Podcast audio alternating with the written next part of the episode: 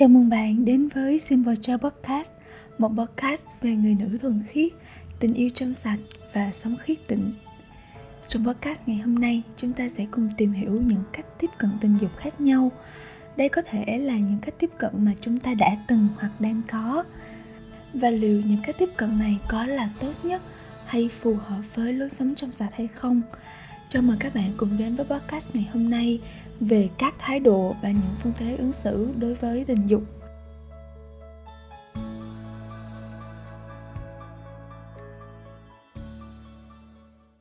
Tôi có những lựa chọn nào?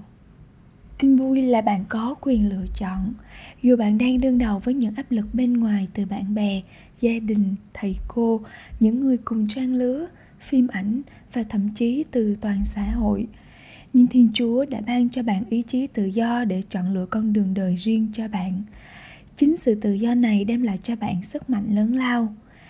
Thiên chúa không trực tiếp ngăn cấm chúng ta chọn lựa những điều sai trái hay nguy hại, ngay cả trong những phạm vi tính dục.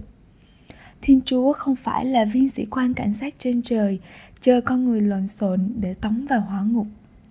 Cho dù bạn chỉ trao đổi tình cờ với bạn bè về tình dục bạn cũng biết rằng con người có những cách tiếp cận tình dục khác nhau. Không thể có một bản liệt kê đầy đủ các quan điểm, nhưng những lối tiếp cận sau đây bao gồm những thái độ chung về tình dục của nhiều người trong nền văn hóa của chúng ta ngày nay, đặc biệt là các bạn tuổi mới lớn.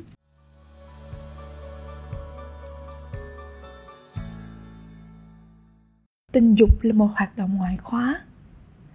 Thái độ này có thể tóm gọn trong bốn từ sex thật vui thú.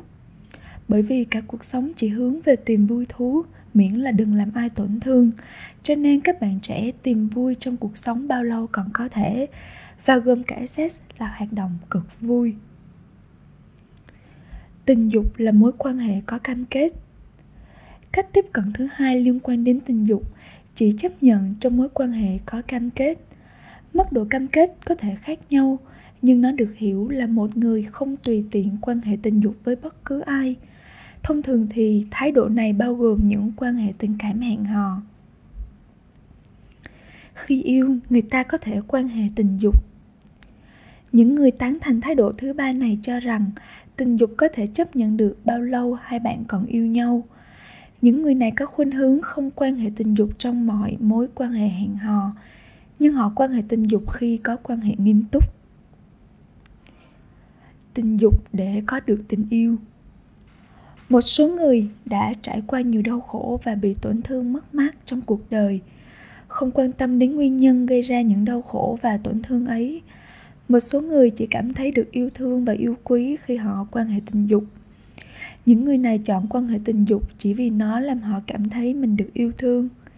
Đây xem ra có thể là một hành động liều lĩnh nhưng đa phần những người thuộc loại này có lẽ không biết lý do tại sao họ lại hành xử như thế. Tình dục khi tôi đã sẵn sàng. Cách tiếp cận này chấp nhận có thể quan hệ tình dục khi mỗi người đã sẵn sàng cho chuyện ấy.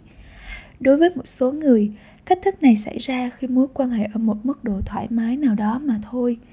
Đối với những người khác thì chỉ đơn giản là khi họ đã sẵn sàng xử lý những hậu quả do việc quan hệ tình dục và sẵn sàng chịu trách nhiệm về các hành động của họ. Tình dục dành cho một người thật đặc biệt. Một số người nghĩ rằng tình dục rất quan trọng và nên dành riêng cho một người thật đặc biệt mà thôi. Khi người đặc biệt ấy xuất hiện, theo bản năng họ sẽ nhận biết rằng đây chính là người ấy. Kinh nghiệm dẫn đường cho tôi lối tiếp cận này cho rằng một phần của hành trình đến trưởng thành là tự mình khám phá điều gì đúng, điều gì sai, đặc biệt khi nói đến tình dục. Lối tiếp cận này cho rằng nếu kinh nghiệm càng nhiều thì họ càng biết rõ họ là ai, họ muốn gì và họ giỏi về chuyện gì. Những người chấp nhận phương pháp này tin rằng kinh nghiệm là yếu tố quan trọng cho sự trưởng thành và có khả năng làm hài lòng người bạn đời của mình khi họ lập gia đình tình dục không có giao hợp. Một số người thật sự muốn để dành việc giao hợp cho hôn nhân. Tuy nhiên, người ta có thể sống tính dục của mình mà không đi hết đường dài. Những người này cố gắng tránh những hậu quả thể lý của việc giao hợp, nhưng vẫn tìm khói lạc qua những cách thực hiện hành vi tình dục khác nhau. Tình dục khi gia tăng tình cảm đối với những người này, mối quan hệ phải thâm tình hơn quan hệ trước đó. Nếu một người cảm thấy mối tương quan đã có đủ, thì rốt cuộc có lẽ cần phải có hành vi tình dục. Tình dục bất ngờ xảy ra. Chẳng may cách tiếp cận không chủ định này lại xảy ra nơi rất nhiều các bạn tuổi mới lớn. Họ thấy mình ở trong tình huống, mọi thứ chỉ mới bắt đầu, và họ đã quan hệ tình dục trước khi nhận thức được nó chỉ cần biết tiết chế. Quan niệm này cho tình dục là sai trái và mọi người phải tiết chế hành vi tình dục cho đến khi kết hôn. Tiết chế chỉ đơn giản là không có hành vi quan hệ tình dục.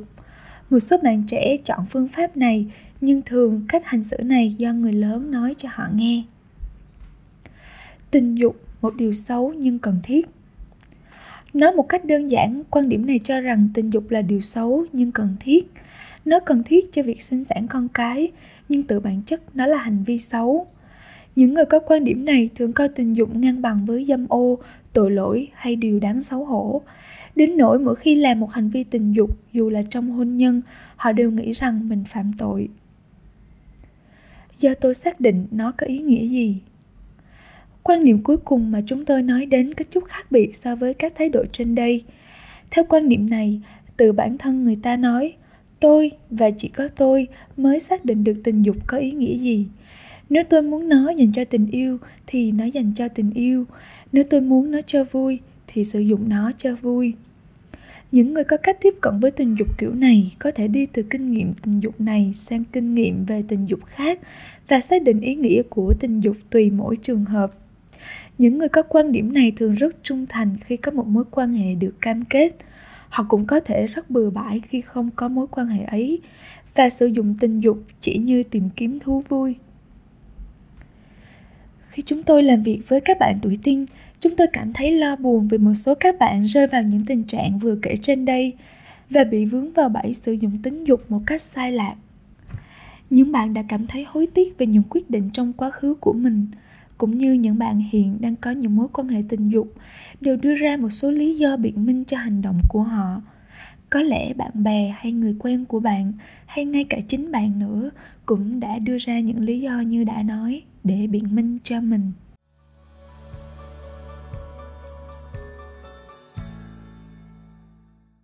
Chọn lựa là quan trọng đôi khi các bạn trẻ cảm thấy rằng họ có thể quyết định về cách sống tình dục của mình ở một thời điểm nào đó sau này. Đối với nhiều bạn trong số này, thì thời điểm họ cần quyết định lại xảy ra trước khi họ thực sự có một lựa chọn chín chắn.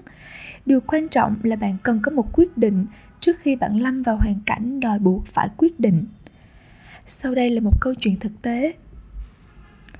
Corey viết, vào trước năm thứ hai ở trường trung học tôi đi du lịch vòng quanh châu Âu với một nhóm nhạc sĩ trường trung học nổi tiếng nhất và ở lứa tuổi sinh viên trong tiểu bang của tôi.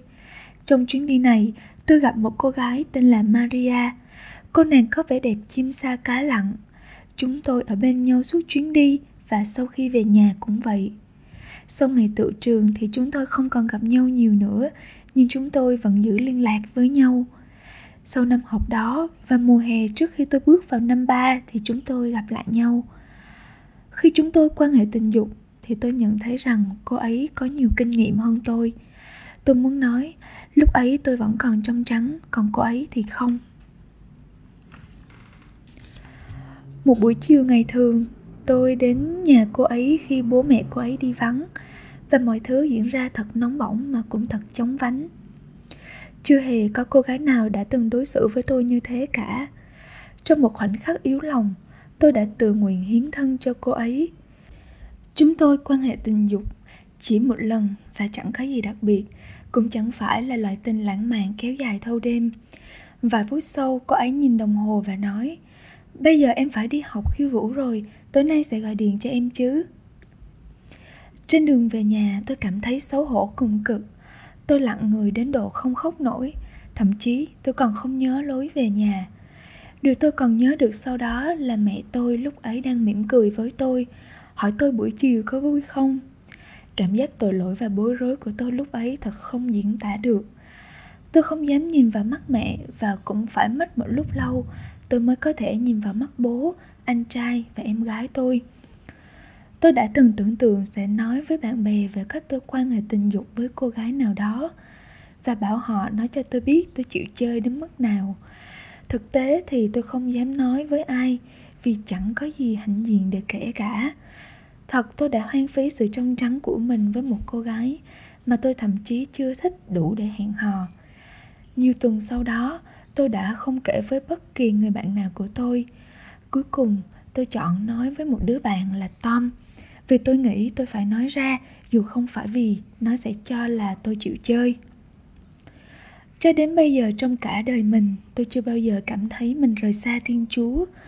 Ngài cho tôi món quà tính dục và tôi đã hoang phí món quà ấy vào một buổi chiều ngày thường với một cô gái mà tôi đã không bao giờ nói chuyện thêm nữa từ ngày đó.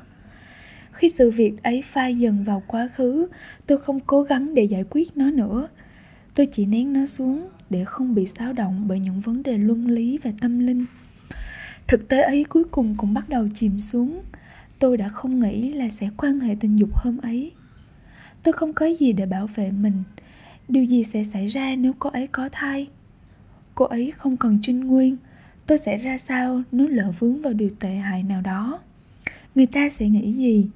Tôi tự hành hạ mình, nghĩ rằng mình là một trong những đứa trẻ xấu mà cuộc sống chỉ biết tìm cách quan hệ được thật nhiều cô gái. Những người biết chuyện sẽ nghĩ không tốt về tôi và điều đó là một thất bại hoàn toàn cho tôi.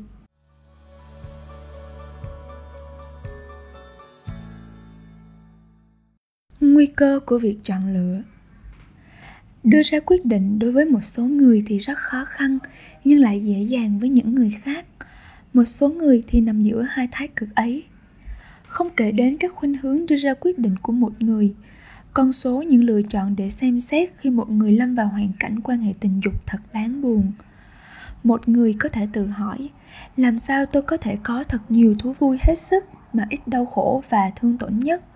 Làm sao tôi có thể thật sự tận dụng tối đa cuộc sống cũng như các mối quan hệ để được hạnh phúc nhất? Vấn đề nảy sinh từ sự chọn lựa là một khi những điều ấy đã trở thành chọn lựa của chúng ta thì chúng ta phải đảm nhận lấy những hậu quả của chúng khi liên lụy tới tình dục và vấn đề tính dục. Một số người sẽ có quyết định rất hời hợt. Chúng tôi không tin rằng các bạn trẻ thiếu thông minh và ngây ngô đến nỗi họ cố ý chọn điều tệ hơn. Đúng hơn là vì họ không có ai chia sẻ với về con đường dẫn đến tình yêu chân thật và tự do chính đáng một cách đầy ý nghĩa để họ hiểu biết. Con đường ấy là sống đức trong sạch chúng ta tin rằng tình yêu, tự do và tính dục tốt đẹp nhất không thể có được trong các cách tiếp cận vừa kể trên đây. Nếu bạn quan tâm đến điều tốt đẹp nhất mà cuộc đời này đem đến cho bạn, xin hãy tiếp tục đọc những gì chúng tôi giải thích về lối sống trong sạch. Nó khác các thái độ trên đây như thế nào và làm sao để thực hành đức trong sạch trong đời sống và các mối quan hệ của chúng ta.